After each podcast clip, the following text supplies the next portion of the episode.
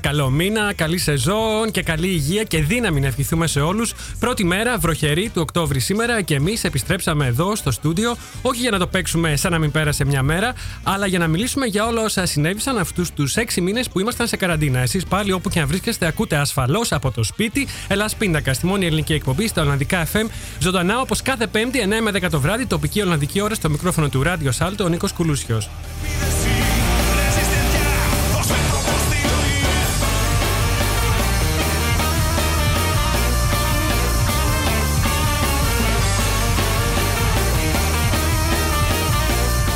Εκπέμπουμε ζωντανά από το δημοτικό σταθμό του Άμστερνταμ. Θα μας βρείτε στο Radio Salto 106,8 των FM και καλωδιακά στο κανάλι 103,3 μόνο στην περιοχή του Άμστερνταμ. Αυτά τα δύο, ενώ διαδικτυακά μας ακούτε παντού στον κόσμο από το ελάσπιτακά.com και σε αναμετάδοση από το agapigreekradio.com.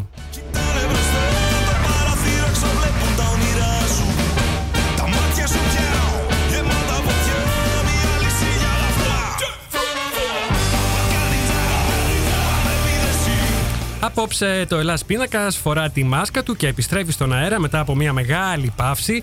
Μπορεί το 2020 να μπήκε full στραβά. Μπορεί να άλλαξε μονομιάς την καθημερινότητα και την περιβόητη κανονικότητά μας. Μπορεί ο COVID να μας κράτησε 6 μήνες μακριά από το στούντιο, αλλά τίποτα δεν κρατάει για πάντα. Οπλισμένοι με μάσκες, γάντια και αντισηπτικά, μπαίνουμε στο στούντιο απόψε και κάνουμε ποδαρικό για τη νέα σεζόν, αλλά και για τη νέα εναλλακτική κανονικότητα που ζούμε. Παρέα έχουμε δύο καλούς φίλους της εκπομπής, τον Μάικ Κλιανή και τον Γιώργο Ανδρονικίδη, με τους οποίους θα συζητήσουμε το πώς βιώσαμε την καραντίνα, το πόσο αλόβητοι βγήκαμε από τους πρώτους μήνες του κορονοϊού και το τι μέλη γενέστε τώρα που μπαίνουμε στη δεύτερη φάση της πανδημίας.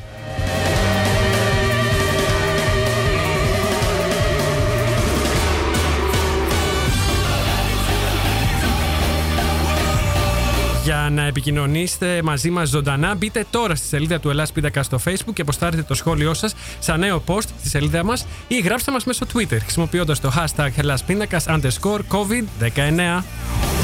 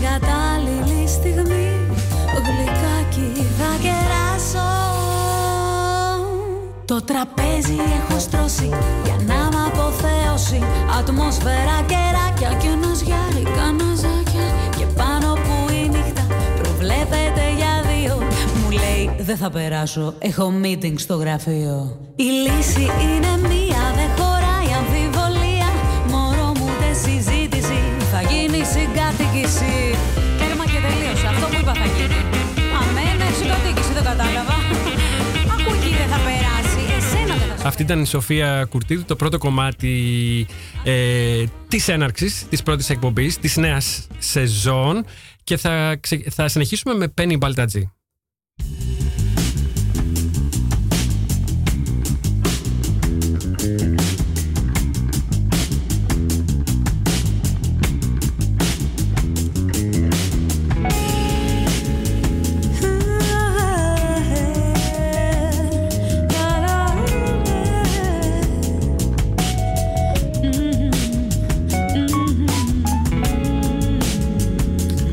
Μπένι Παλτατζή σε μια τζαζέ διασκευή του γνωστού κομματιού της Ελένης Δήμου προσωπικά. Προσωπικά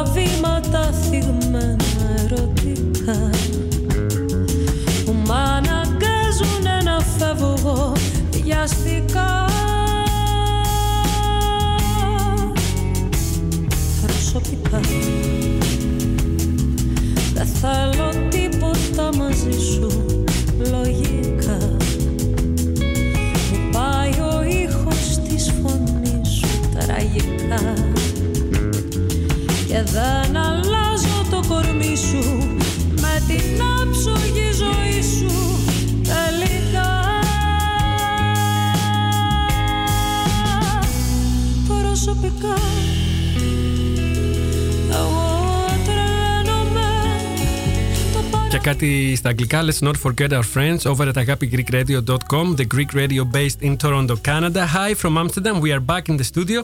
Την καλησπέρα μου στη Μαρία Σκουλά, στον Θεόκριτο, στη Λεοντίν, στον Τηλέμαχο, στη Γιώτα Μπαρόν, στο Μάκη, την Μπένι, την Μπεϊτούλ. Η παρέστηση προσωπικά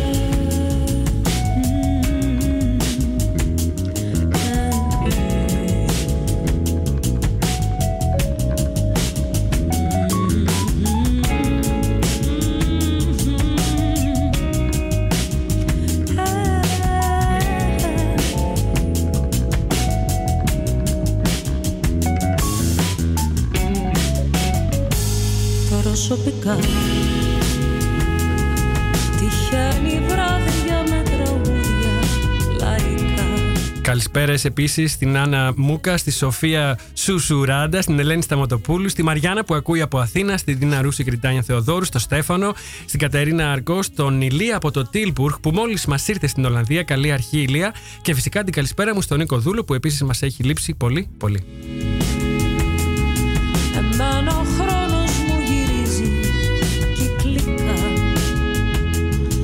αλλάζει ο τόνος μου στο τέλος ειδικά. Γι' αυτό να ξέρεις και επιμένω Κι ας μου το έχεις ξεγραμμένο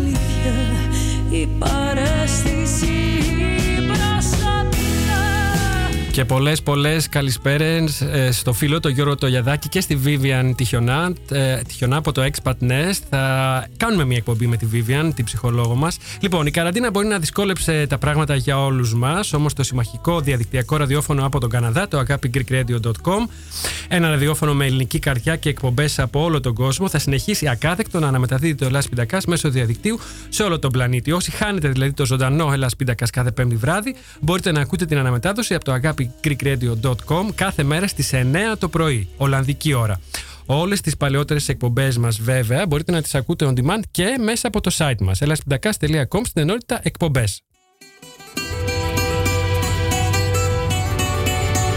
ή απλά μέσα από το κανάλι μας στο SoundCloud. Από το, σκα- από το SoundCloud μπορείτε και να κατεβάζετε όποια εκπομπή θέλετε για να την έχετε στο αρχείο σας. Μπείτε στο SoundCloud του Ελλάς Πιτακάς, βρείτε την εκπομπή που θέλετε, κάνετε κλικ στο κουμπί More και μετά Download.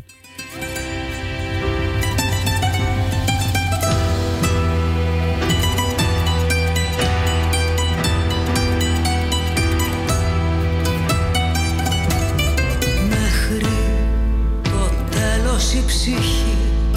Κι όμως πήγαινε και πιο εκεί. Καλά που βρέθηκες κι εσύ Να μου την ταξιδέψεις. Και μη σε νοιάζουν τα λεφτά. Αν μ' αρνηθείς ως τις εφτά θα περισσέψουν αρκετά. Τριάντα θα ξοδέψεις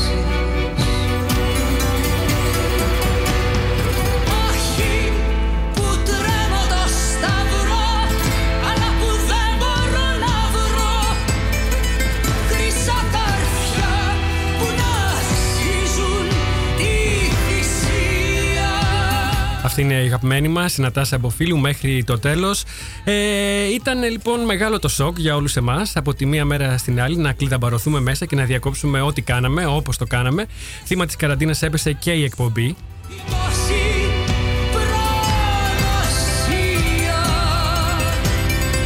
Αρχικά το Σάλτο σταμάτησε όλες τις εκπομπές. Η δημοτική ραδιοτηλεόραση του Άμστερνταμ ήταν από τις πρώτες υπηρεσίες που μπήκε σε καραντίνα αρκετά πριν ο Πρωθυπουργός εδώ ε, ανακοινώσει τα πρώτα μέτρα.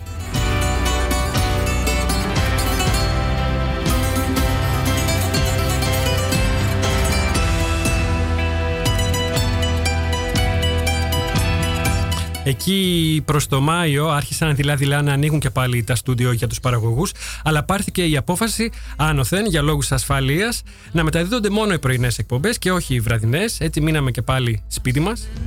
Να, μετρηθώ με αυτά που σε πονάνε. Μετά ήρθε το καλοκαιράκι και το Ελασπίδακα πήγε να ξεκουραστεί στα πάτρια. Μείναμε λίγο παραπάνω από οποιοδήποτε άλλο καλοκαίρι. Είπαμε να αρπάξουμε την ευκαιρία από τα μαλλιά. Ο πνιγμένος από τα μαλλιά του πιάνεται. Και με τούτο και με εκείνο φτάσαμε στον Οκτώβρη.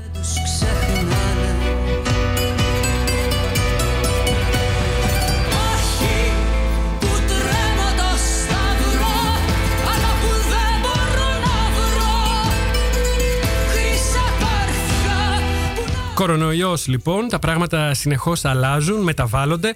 Πότε προς το καλύτερο, συχνότερα τον τελευταίο καιρό προς το χειρότερο.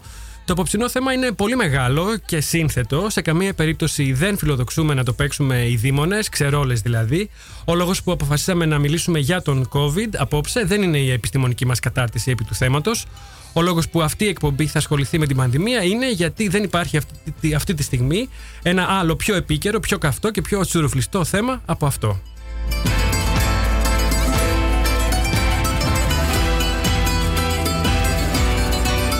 Είναι ένα θέμα που απασχολεί όλη την Ιφίλιο, ένα θέμα που εξαιτίας του ήμασταν κλειστά ως εκπομπή εδώ και έξι μήνες, ένα θέμα που άλλαξε άρδιν τον τρόπο ζωής μας και όπως φαίνεται θα μας ταλαιπωρήσει για αρκετό χρόνο ακόμα. Σκοπός μας απόψε είναι να μοιραστούμε τις εμπειρίες μας, πώς ο καθένας βίωσε την καραντίνα και ίσως από την κουβέντα αυτή κατανοήσουμε μερικά πράγματα για τον ιό, ίσως καταλάβουμε καλύτερα τον εαυτό μας, ίσως ίσως ακούσουμε κάτι που δεν ξέραμε και που θα μας βοηθήσει να τα βγάλουμε πέρα στο μέλλον.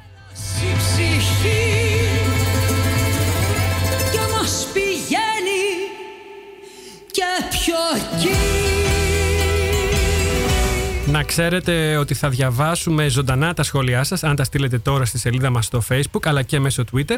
Έχουμε φυσικά και instagram ως εκπομπή. Γράψτε μας σε όποιο κοινωνικό δίκτυο προτιμάτε. Ξεκινάμε λοιπόν. Καλή αρχή.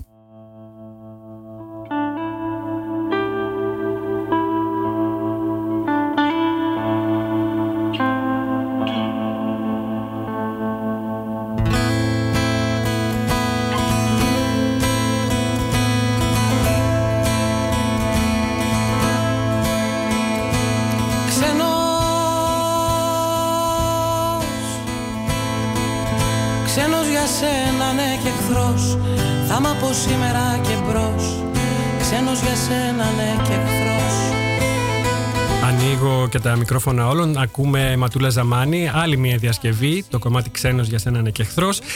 Καλώς ήρθατε, Μάικ και Γιώργο. Γιώργο και Μάικ. Καλώς σας βρήκαμε. Όπα. Καλή αρχή, καλή αρχή, καλό χειμώνα να έχουμε. Όλα, όλα, όλα, όλα τα καλά του κόσμου. ναι, yeah. Δεν το νιώθουμε λίγο. Εγώ το άναψα και το. Στο πετσί μας. Το καλοριφέρ που λέμε και στα ελληνικά. Ε, λοιπόν, Μάικ και Γιώργος, Γιώργος και Μάικ, βετεράνοι στο είδος, χρόνια στο κουρμπέτι. Φίλοι της εκπομπής και φίλοι αναμεταξύ τους επίσης. Ναι. Κάτοικοι του Άμστερνταμ και πολύ πολύ δραστήριοι και οι δύο. Για ένα και δραστήριο. Πτολεμαϊδιώτες. Και, και οι δύο Πτολεμαϊδιώτες. Είδε. Ναι, Ξέχασα ναι, ίσως ναι. το πιο σημαντικό. ε, ήθελα να ξεκινήσω από το Μάικ και να ρωτήσω για ένα δραστήριο άνθρωπο. Ναι. Πόσο δραστικά άλλαξε τα δεδομένα ο κορονοϊός; Ε, πάρα πολύ. Ε, για μένα ειδικά ήταν λίγο περίεργη η περίοδος ε. ε. Κυρίως γιατί την στιγμή που εγώ έβγαινα πολύ ωραία από την ε, υπερκόπωση που είχα Κλείσανε τα πάντα Με αποτέλεσμα η ενέργεια που ξαναβρήκα δεν μπορούσα να την βάλω πουθενά γιατί όλα ήταν κλειστά Απογορευόταν να δούμε φίλους ε, τον Απρίλιο ήταν χειρότερα από ό,τι τώρα. Ναι. Ήταν πιο αυστηρά τα πάντα γιατί δεν ξέραμε και σχεδόν τίποτα. Ε, και μου Πολύ βγήκε κακό όλος το στο timing σπίτι. της καραντίνας. Πολύ κακό ρε, η Ε, Μάικ. δεν για ήξερε σένα. και αυτή, λυπάται. Λίγο πιο Με πριν, στέλνει. λίγο πιο μετά, μάλλον. Ένα κάτι, ένα το Έστω. καλοκαίρι. Να είχες Όχι. ένα διάλειμμα, να Εμένα- πάρει μια ανάσα. Εντάξει. Από Και το, να- ένα, από το ένα θέμα από στο το ένα άλλο. στο άλλο. Ε, πραγματικά Φεβρουάριο-Μάρτιο έγινα εγώ καλύτερα και το Μάρτιο κλείσαμε τα πάντα. Αλλά ευτυχώς μου βγήκε όλος στο σπίτι. Έκανα Ναι. ανακαίνιση μόνος μου. Ορίστε. Έκανα επέκταση στην κουζίνα, έφτιαξα το μπαλκόνι. Ευτυχώς είχαμε καλό καιρό. Πολύ κάναμε πράγματα στα σπίτια Νομίζω μας όλοι. που δεν, κάναμε βρίσκαμε εδώ υλικά. και καιρό. Δεν βρίσκαμε υλικά. Α, δεν βρίσκεται υλικά. Ναι, μου τελείωσε μια συγκεκριμένη βαφή, μπογιά για το Γιατί σπίτι. άλλοι πρόλαβαν και προνόησαν πριν από σένα. Ο Κι εγώ Ολλανδός δύο τα είχα είχε πάρει. έτοιμα. Κι εγώ τα δύο είχε είχα έτοιμα πάρει. στην αποθήκη. ε, Γιώργο, ποια ήταν η μεγαλύτερη αλλαγή στη ζωή σου, που ήταν αποτέλεσμα της καραντίνας εννοώ; Ε, νομίζω Τι άλλαξε πιο, πιο πολύ. η δουλειά από το σπίτι. Εμένα δεν μου άρεσε ποτέ να δουλεύω από το σπίτι, δεν μπορώ να συγκεντρωθώ με τίποτα στο σπίτι. Ε, μου αρέσει ο λόγος που δουλεύω στη συμβουλευτική, είμαι κανονικά είμαι μηχανικός υπολογιστών. Κανονικά θα πρέπει να είμαι στο Eindhoven και να φτιάχνω τσιπάκια. Α, ναι. Ο, δρόμο, ο λόγος που δεν το κάνω αυτό είναι γιατί θέλω επαφή με κόσμο. Δεν θέλω να πηγαίνω κάθε μέρα στο ίδιο γραφείο και να βλέπω τους ίδιους ανθρώπους. Θέλω να αλλάζω πελάτη, να αλλάζω συναδέλφους, να αλλάζω περιβάλλον. Και εδώ και μήνες δουλεύω στο ίδιο δωμάτιο. Ναι. Παρ' όλα αυτά, η δουλειά σου δεν επηρεάστηκε ενώ εξακολουθείς να, να την έχεις, ούτε απολύσεις γίνανε. Ε, Κάτι όχι, να σε η δική μου αγχώνει. δουλειά, όχι είδα κόσμο ο οποίος σιγά σιγά εξαφανίστηκε. Δηλαδή, όποιος δεν είχε. ε, Γιατί εμείς έχουμε ο μεγάλος μας πελάτης είναι η KLM, ας πούμε. Ε, όλοι γυρίσαμε την ίδια εξαερώθηκα. μέρα. Ναι, ναι. Εξανεμίστηκε η Κάλεμ. ναι. Μάικ, η δουλειά πώς πήγε αυτούς τους δύσκολους μήνες, Ε, λίγο δύσκολα. Γιατί Είχες μία παύση, ούτως ή ε, άλλως. είχα μια κάποια παύση στιγμή; σίγουρα. Ε, γιατί ήταν όλα κλειστά. Ναι. Ο Μωτής, για όσους δεν γνωρίζουν, ο Ναι, Μιχάλης. ναι, ναι, ναι. Ε, οπότε- Ανάμεσα σε άλλα πολλά που κάνεις. σε άλλα διάφορα. Ε, είμαστε επάγγελμα επαφής, οπότε έπρεπε Ναι. να, να βγάλουμε κάποια άκρη για το πώς θα γίνεται η επαφή. Ναι. Γίνανε καλύτερα τα πράγματα, αλλά μπορώ να πω ότι ξεκίνησα να ξανα- ξαναχρησιμοποιώ μάσκα.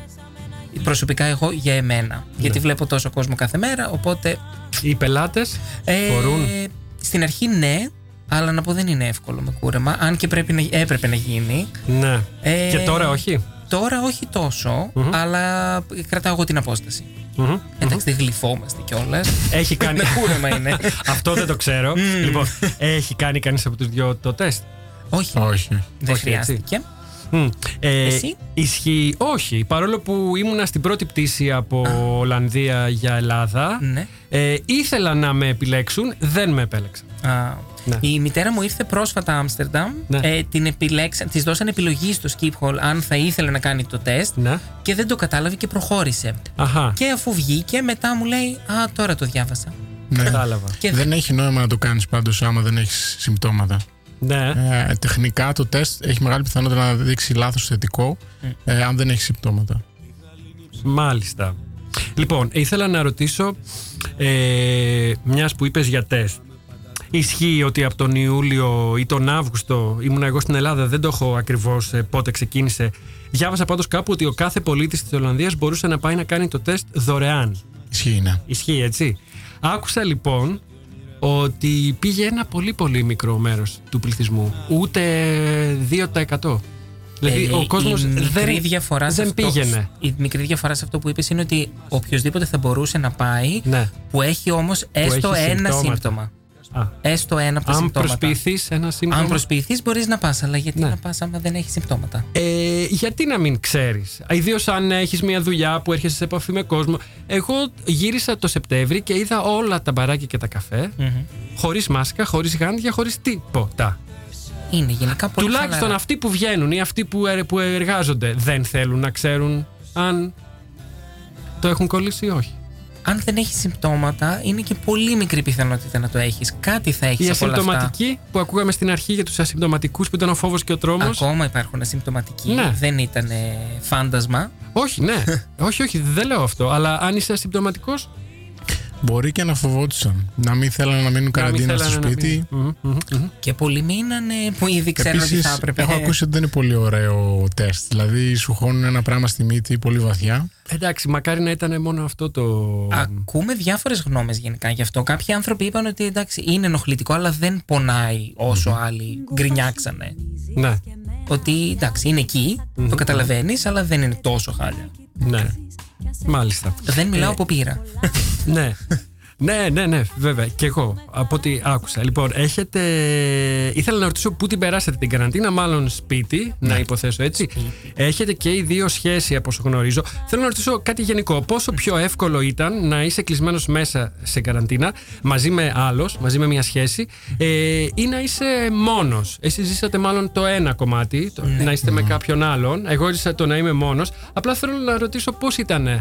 Ε, Εννοείται πολύ πιο εύκολο, έτσι. Ε, Γιατί; ναι. Όχι. Φτιάξει έναν άνθρωπο να πει μια κουβέντα. ναι.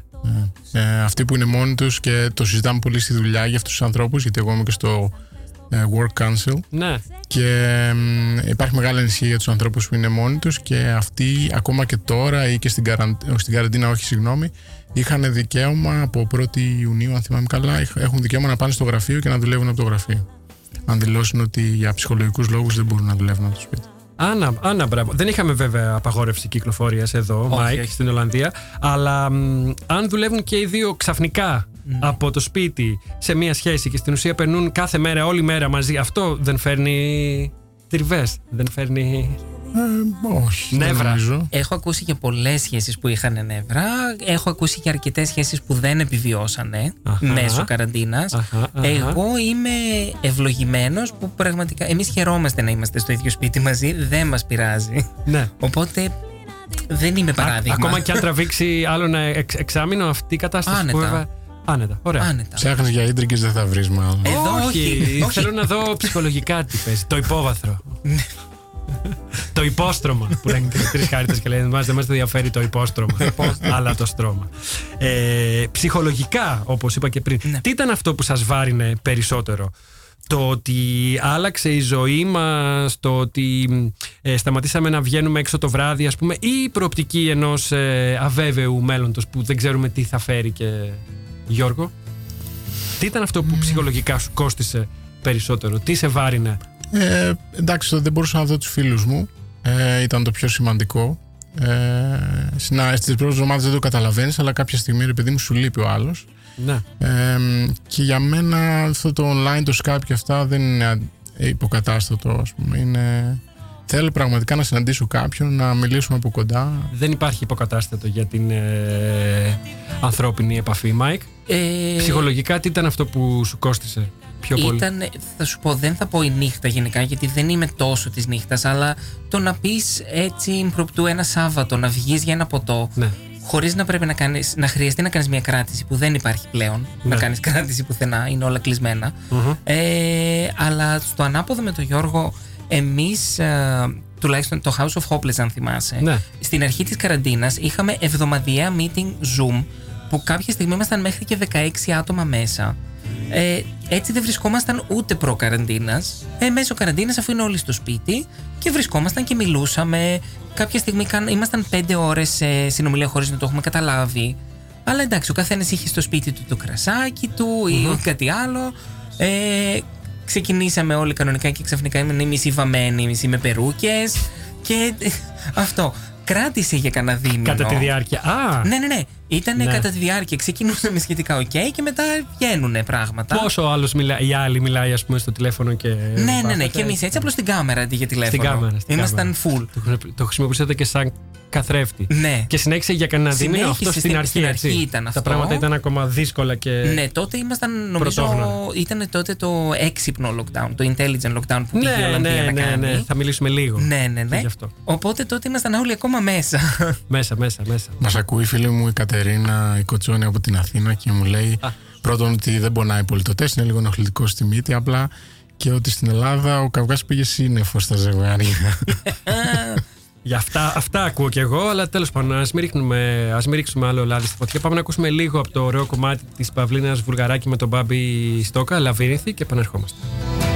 Ό,τι έχουμε να δώσουμε κι ας παραδώσουμε Τα όπλα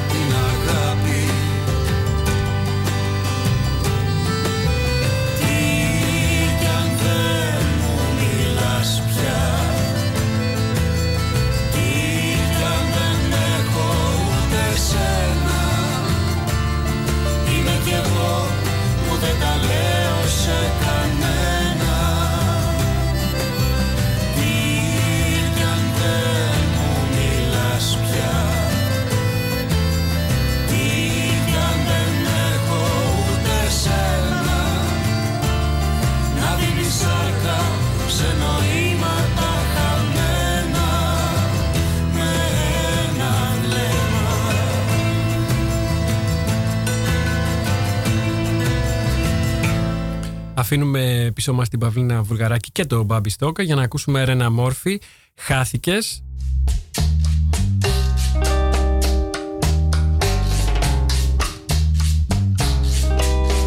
Δεν έχουμε πάρα πολύ χρόνο να ακούσουμε όλο το κομμάτι. Θα συνεχίσουμε την κουβέντα μας με τον Γιώργο και τον Μάικ. Τον Μάικ και τον Γιώργο. Ε, ήθελα να ρωτήσω όσο εδώ ήμασταν σε καραντίνα. Ε, επαφή με την Ελλάδα είχατε, μου είπες Γιώργο μέσω Skype, κάτι είπες ε, Skype Μάικ. τηλέφωνο. Εγώ είχα καθημερινή. Καθημερινή. Μέσω Skype, τηλεφώνου, μηνύματα. Ναι. Ε, αυτό που θέλω να ρωτήσω είναι το πώς νιώθατε όταν βλέπατε ειδήσεις από την Ελλάδα. Ε, γιατί η δική μου εμπειρία τουλάχιστον ήταν ότι ένιωθα ότι ήμουνα σε ένα πα- παράλληλο σύμπαν, σε δύο παράλληλες πραγματικότητες. Διαφορετικοί χειρισμοί, διαφορετικά τα μέτρα, ε, εκ διαμέτρου αντίθετη η νοοτροπία. Βέβαια, μ, σε κάποια τα βρίσκουν οι, οι, Ερώτηση. δύο, οι δύο λαοί. Έβλεπες δύο διαφορετικές ε, πραγματικότητες ή παραπάνω; Γιατί έχουμε Ελλάδα, Ναι. Α. έχουμε Ολλανδία και έχουμε και τον υπόλοιπο κόσμο. που είναι ένα εντάξει. συνονθύλευμα. Ας εστιάσουμε στις δύο χώρες που μας αφορούν. Οκ. Γιατί μετά, ναι. Ε, Ναι, αλλά. Μην πάμε και προς Αμερική, ας Στα πούμε. δύο άκρα. Α, Α, όχι, όχι. Αλλά ήθελα να ρωτήσω, δεν, δεν προκαλούσε μια σύγχυση, ένα μπέρδεμα αυτό, οι δύο διαφορετικές ε, προσεγγίσεις στο θέμα, δεν προκαλούσε Σίγουρα, μια ναι. κάποια σύγχυση; Εγώ βασικά όπως συνήθως συμβαίνει ε, και με όλα τα ζητήματα στους Ολλανδούς ε, τόνιζα τα καλά της Ελλάδας, της ελληνικής ας πούμε Και εγώ το κάνω τακτικής και στους Έλληνες τα καλά της Ολλανδικής τακτικής. Και εγώ το κάνω αυτό. Είναι κάτι που γίνεται γενικά νομίζω και οι τρεις μας.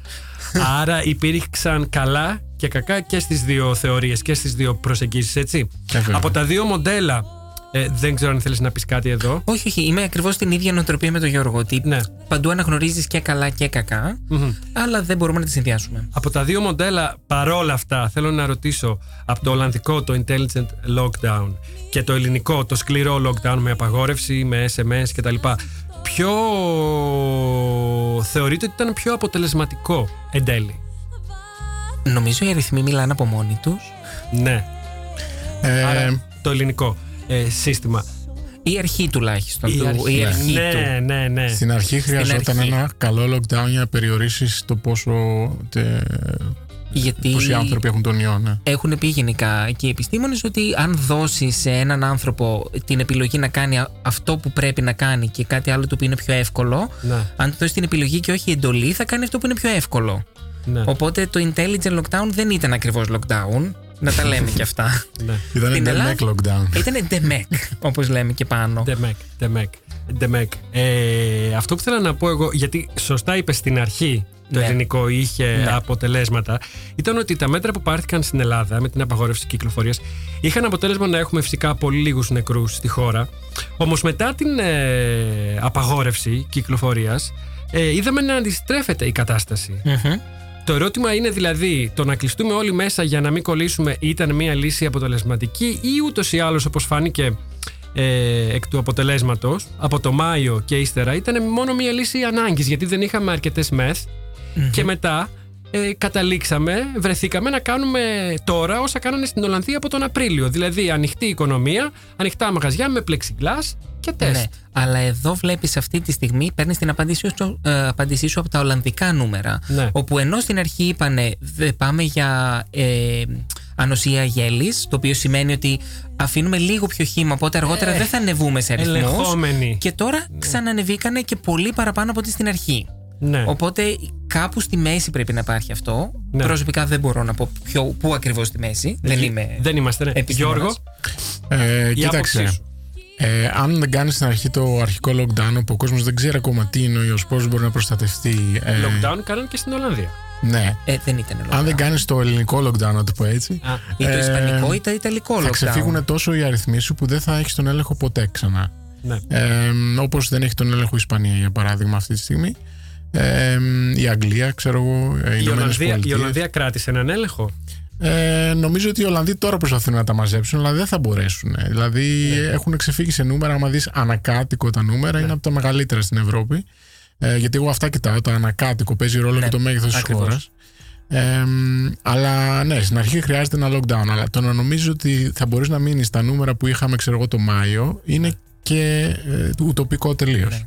Κάποια στιγμή πρέπει να συνηθίσουμε σε λίγο πιο μεγαλύτερα νούμερα καθημερινά. Ε, μεγάλος παράγοντας είναι και ο ρυθμός μετάδοσης το οποίο θα Ναι. προσπαθούσαμε να το κρατήσουμε κάτω από το 1, το οποίο σημαίνει ότι ο ένας Το ένα. Το κάνει positivity ένα. rate. Στην Ολλανδία έχουμε φύγει αρκετά πάνω από το 1 Μμμ. τα, τα, τις τελευταίες 3-4 εβδομάδες. Ναι. Ε, πρόσφατα είχαμε καινούργια μέτρα. Να δούμε πώς θα πάνε. Τρεις εβδομάδες τουλάχιστον. Για να δούμε αριθμούς. Ε, μ, ναι, πώς είμαστε αυτή τη στιγμή, είμαστε στις 6.500 περίπου. ε, Νεκρούς θα- εννοείς; Νεκρούς, θανάτους. Και Ναι, ναι. Στην έχουμε Ολλανδία. μέχρι 2.000 είδα κάπου κρούσματα την ημέρα.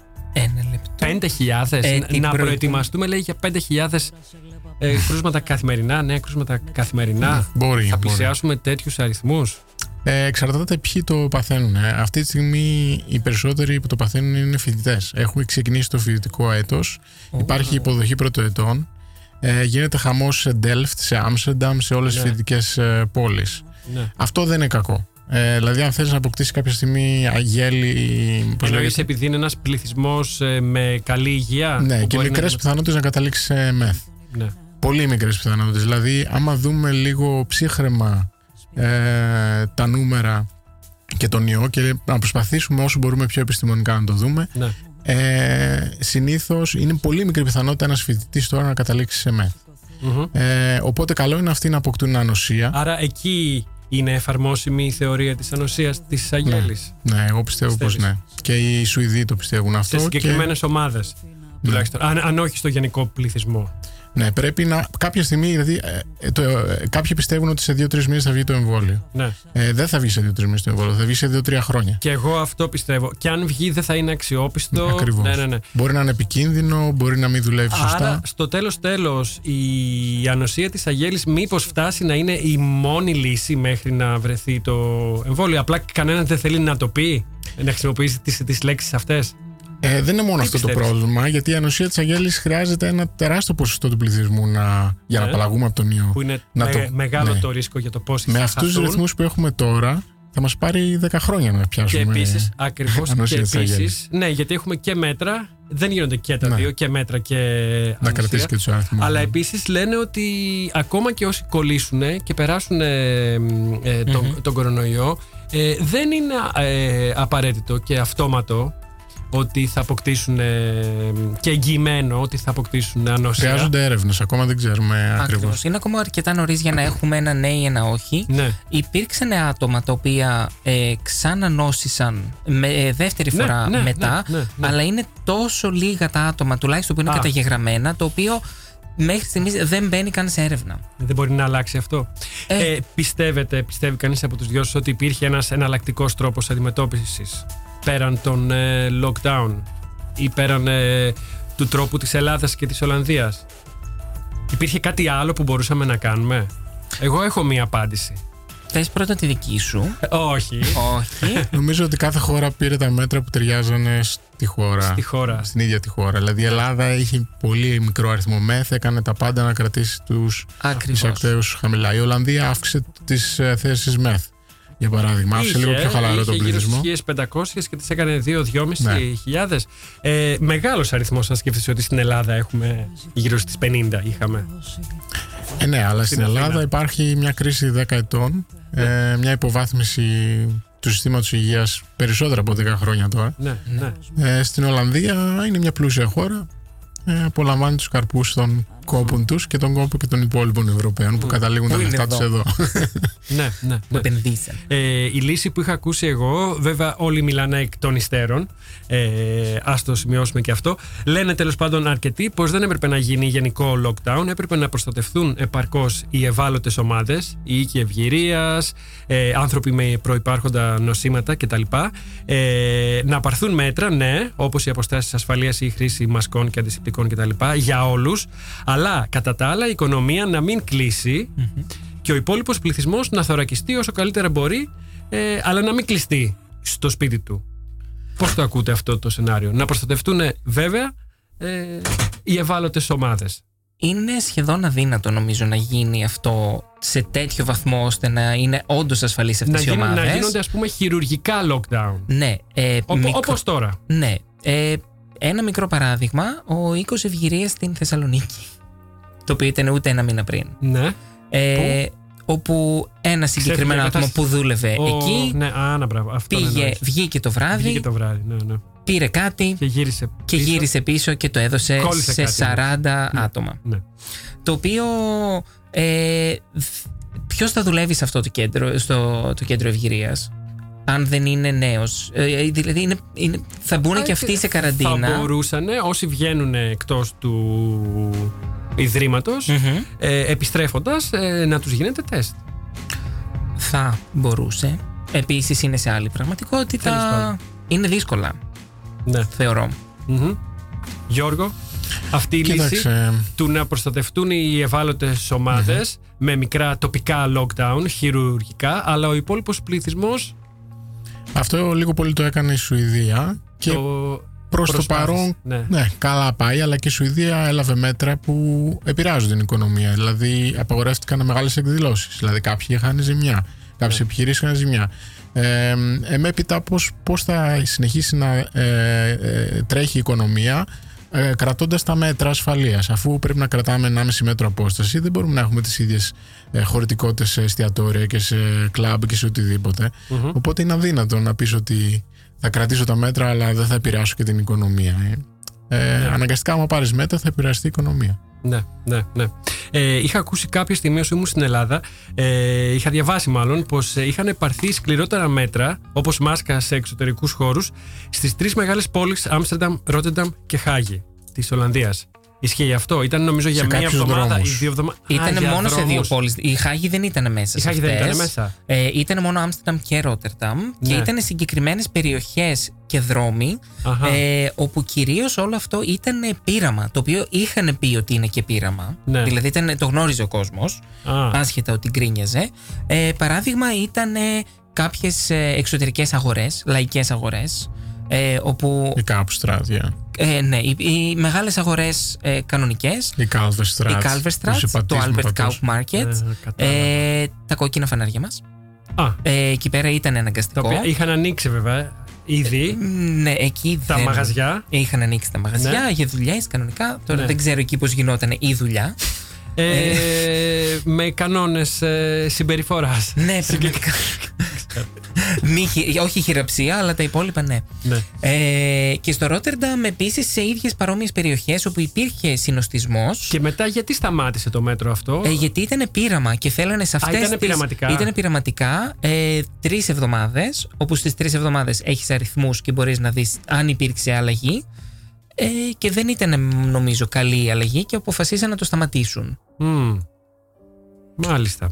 Ε, οι Ολλανδοί, οι φίλοι σας, πώς το έβλεπαν το θέμα; Συμφωνούσαν με τα Νο- μέτρα. Νομίζω να συμφωνούσαν μην με- γενικοποιούμε, γιατί έχουμε, όπως και στην Ελλάδα, και έχουμε Ολλανδούς και Ωραία. Ολλανδούς. Αυτό, αυτό είναι μια καλή απάντηση. Ναι. Απλά ήθελα να σου πω, οι φίλοι σου, στην πλειοψηφία Ναι, τους, ναι, ναι. συμφωνούσαν ή ήταν αντίθετοι; Γιατί.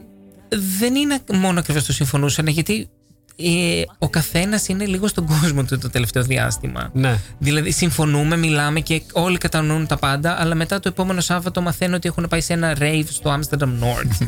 το οποίο ξαφνικά στις 3 η ώρα τους κάνει μπάστη η αστυνομία. Και λέω, βρε μεγάλε, ναι, ναι, μαζί ναι. τα λέγαμε. ναι, ναι. Στο θέμα της μάσκας, εκεί το πήγαινα. Στο θέμα της μάσκας. Ε, Εναντιώθηκαν, ενα- εναντιώνονται όπως ας πούμε στην Ελλάδα και σε πολλές χώρες. Γίνονται και ε, μ, ε, διαδηλώσεις Ναι. κατά της χρήσης μάσκας σε Γα- Γαλλία, Γερμανία και Ελλάδα φυσικά. Εδώ γίνανε; Ε, Όχι, Εδώ δεν- δεν γίνανε κατά της μάσκας. Υπάρχουν κάποιες ομάδες και άτομα. Πρόσφατα και όλα την προηγούμενη εβδομάδα έγινε γνωστό ένα κίνημα. Το ε, Δεν συμφωνώ πλέον. Πλέον. Ε, όχι, ik do need me may. Το οποίο Α, είναι- συμμετέχω. Δεν Δεν συμμετέχω. συμμετέχω. Δεν συμμετέχω, Δεν ναι, συμμετέχω ναι. πλέον. Μάλιστα. Ε, Αλλά η αλήθεια είναι ότι η απάντηση σε αυτούς ήταν τόσο μεγάλη κατευθείαν που νομίζω εμένα με χαροποίησε. Ότι έδειξε τουλάχιστον κριτική σκέψη σε μεγάλο κομμάτι του κόσμου. Πάντως στην Ολλανδία δεν έχει επιβληθεί μάσκα και σε, μα- σε πολλά μέρη, ας πούμε. Μόνο Για να στη μέσα έχουμε μαζικής μεταφοράς. αντιδράσεις, Ναι. ε, Ναι. Μόνο κάθε. εχθές υπήρξε καινούρια. Ε, και, όχι, ούτε καν μέτρο. Ήταν ισχυρή ε, πρόταση. Προ, ε, προτροπή. Προτροπή. Ήταν δυνατή Συμβουλή. προτροπή να φοράτε τη μάσκα σας. We strongly advise. Ναι, Ναι. ναι, ναι. ναι, ναι. Ε, μ, Γιώργο, είδα ότι στο πολιτικό σκηνικό αυτοί που α- ασκούσαν, ε, άσκησαν και ασκούσαν ε, την ε, μεγαλύτερη κριτική στο Ρούτε ήταν ε, ο Βίλτερς. Ισχύει αυτό; Ε, εντάξει, ο Σκληρή Βίλντερ είναι κόντρα. ένας λαϊκιστής. Ναι. Οπότε όταν υπάρχει λαϊκή δυσαρέσκεια με τα μέτρα, όταν ε, χάνεις τη δουλειά Θα πάρει, σου, όταν. ε, Ε, το, φυσικά. το μέτρο που ακούγεται ωραία στα αυτιά του κόσμου. Ε, ήταν η προσέγγιση του, έμοιαζε με αυτή του Τραμπ, για να το πούμε έτσι λίγο γενικά και να το κλείσουμε, γιατί δεν είναι και το Ε, αγα- κοίταξε, αγαπημένο μου θέμα. Δεν το παρακολούθησα και πολύ, αλλά μπορώ, να- αν σου- θα σου θυμίσω ότι Ήταν, όταν. ας πούμε, κατά της μάσκας, ήταν κατά των απαγορεύσεων, μιλούσε για ιδιωτικότητα και υποτίθεται για παραβίαση των ε, δικαιωμάτων των Ε, πολιτών. Πώς, πώς λέγεται αυτή η έκφραση με τα Ναι. αυτή, χαϊδεύει τα αυτή ή Χαϊδεύει τα οποιοδήποτε αυτιά. ο Βίλντερ. Χαϊδεύει τα αυτιά. Κάτι άλλο, αφού μίλησαμε για ακραίους, που παρατήρησα όλο αυτό το διάστημα, παρατήρησα δύο ακραίες αντιδράσεις. Από τη μία είχαμε αυτούς που ενέδωσαν στο φόβο τους και κοιμόταν με το αντισηπτικό κάτω από το μαξιλάρι τους. Από την άλλη όμως, είχαμε αυτούς που αψηφούσαν τη σοβαρότητα της κατάστασης και δεν έπαιρναν σχεδόν κανένα μέτρο, για να μην είμαστε και απόλυτοι. σχεδόν κανένα μέτρο. Ε, η αλήθεια είναι μάλλον κάπου στη μέση, όπως είπαμε και πριν.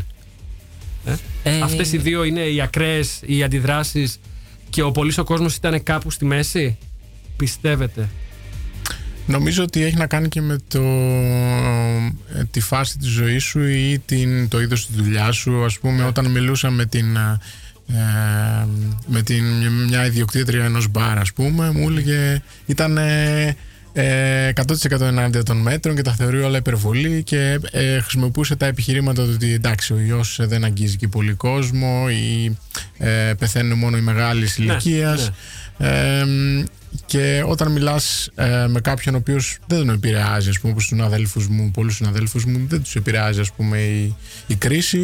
Ναι. Ίσα ίσα που τώρα δουλεύουν και από το σπίτι και γουστάρουν που δεν είναι όλη την ώρα σε ένα αυτοκίνητο, ξέρω εγώ, σε, μες στην κίνηση Ναι. και έχουν, ώρες, να- έχουν την ώρα να δουν την οικογένειά τους, ε, ξέρω εγώ, το- τα παιδιά τους.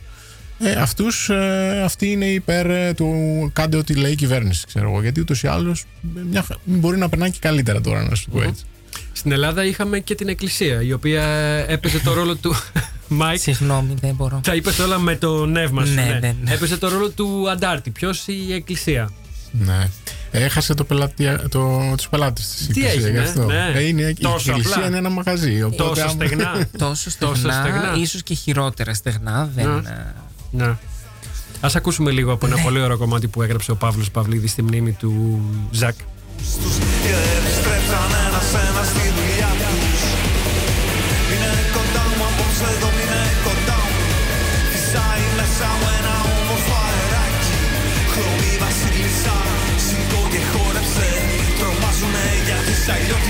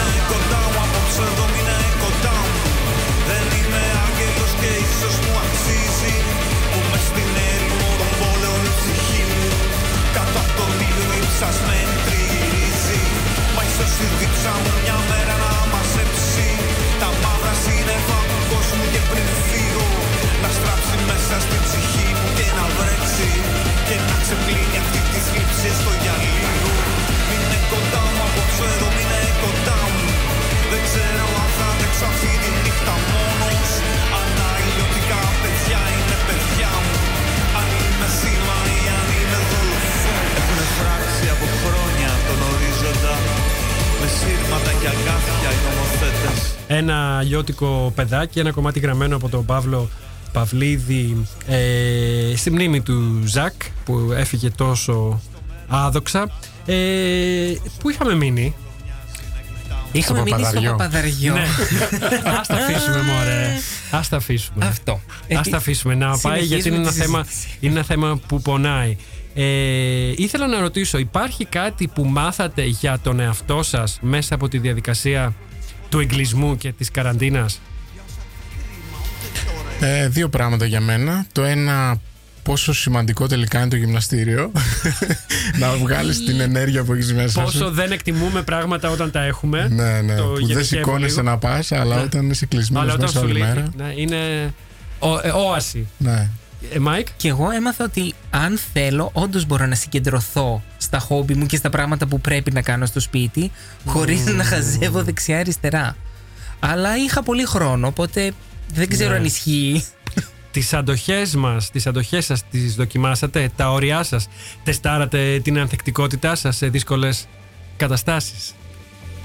Ε, Γιώργο. προφανώς. Θέλοντας Εγώ, και εμείς. παιδιά, ε, Δεν ήταν κάποια στιγμή οριακή.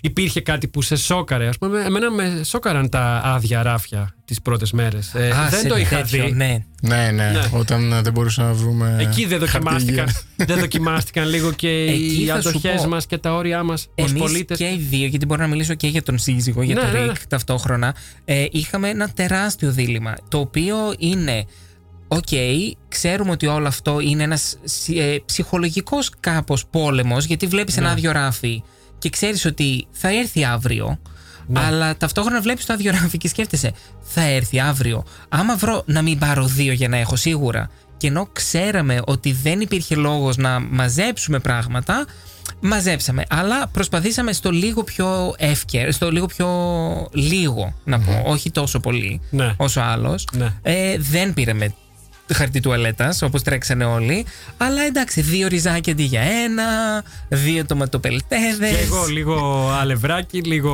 Αλλά δεν με τόματο χάλασε. πελτέ. Γιατί τότε ήταν, έπρεπε να βγούμε και λιγότερο από το σπίτι, οπότε δεν βγαίναμε για να πάμε σούπερ μάρκετ. Ναι. Οπότε καλό ήταν να πω, ναι. αλλά ήταν, ήταν λίγο ένα ψυχολογικό Αυτή μέσα ήταν μας. μια οριακή στιγμή, ας πούμε. Ήταν αρκετά γιατί προ- η λογική και το συνέστημα δεν πηγαίνανε μαζί. Ναι, ναι. Εγώ αγχωνόμουν όταν πήγαινα στα πάρκα και έβλεπα τον κόσμο τον ένα πάνω στον άλλο και Ναι. να διαφορούν τελείως. Αυτό είχα Ναι. σημειώσει εγώ. Η χαλαρότητα εδώ του κόσμου. Και να σκέφτομαι θα χαλαρή μα κλείσουν αντιμετώπιση. σαν την Ελλάδα και θα μπορούμε ούτε σούπερ μάρκετ να πηγαίνουμε. Δεν έγινε όμως. Δεν έγινε τελικά. Όχι. όχι. Ε, αίσθητη, ε, αίσθηση του χρόνου είχατε; Νιώθατε τον χρόνο να περνά γρήγορα ή αργά; Εγώ προσπάθησα να έχω κανονικά έναν ρυθμό όπως έπρεπε. Έβαλα το ξυπνητήρι μου, σηκώθηκα στην ώρα μου και ας μην είχα να κάνω τίποτα. Ήξερες κάθε μέρα τι μέρα ήταν. Απάντησε μου ειλικρινά. Ε, θα σου πω, μέσα σε όλο το διάστημα, πραγματικά μόνο μία μέρα δεν ήξερα τι μέρα ήταν. Γιατί το προηγούμενο βράδυ κάθισα και έβλεπα σειρές μέχρι αργά το πρωί. Α, θα και πούμε και ξύπνησα γι' και, αυτό. είναι Να άλλη προλάβουμε. ώρα. Ναι, ναι, ναι. Αλλά γενικά Γιώργο- ναι, είχα το πρόγραμμά μου. Εγώ καλά.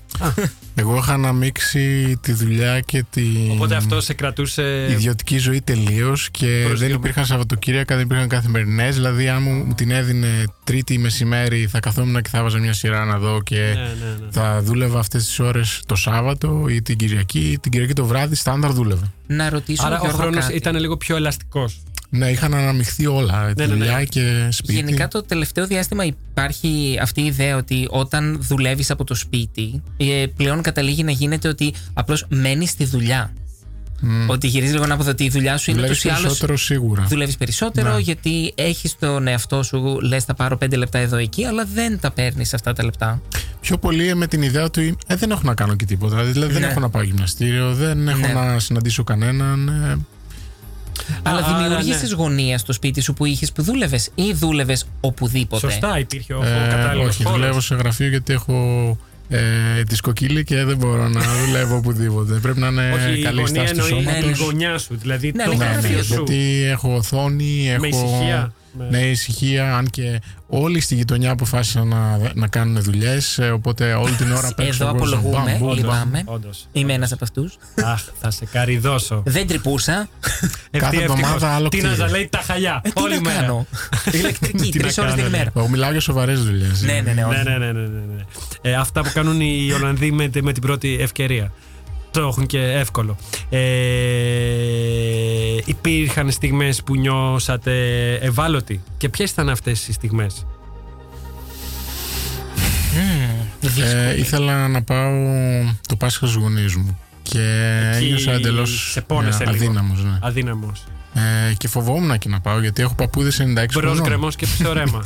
ναι. Δηλαδή. Άσε λες- που νομίζω δεν ήταν και εφικτό. ε, όχι, ήταν Τον ακόμα Απρίλιο. lockdown τότε. Ναι. Ναι. Αυτοί που ε, προσπαθούσαν και κυκλοφόρησαν και στι ομάδε στο Facebook να νοικιάσουν ε, βανάκια μυστικά και να πάνε να κάνουν Πάσχα στην Ελλάδα, το πήρατε; Δεν ήταν, Ε, όχι. νομίζω ήταν Είδηση. τρολιά όλο αυτό. Αν θυμάμαι καλά, Ε, γιατί τώρα, εκείνη την ε, περίοδο. δεν τους έχεις ικανούς. Εγώ θα τους τους έχω είχε ικανούς, ικανούς. αλλά γενικά άλλη πηγή μου είπε ότι Α. γενικά το άτομο που ξεκινούσε τις συζητήσεις ήταν λίγο τρόλ. Οπότε δεν ξέρω αν όντως Τα έγινε. τρόλ δεν, ε, δεν θα μας αφήσουν να, αυτό. ε, να, ορ- να ορθοποδήσουμε. Ναι, να Αλλά είναι βγάλουμε μια, διασκεδαστική τουλάχιστον. μια είδηση, μια πληροφορία. Ναι. Ε, Ευάλωτος, ένιωσες. Ε, μόνο μία. Αβοήθητος.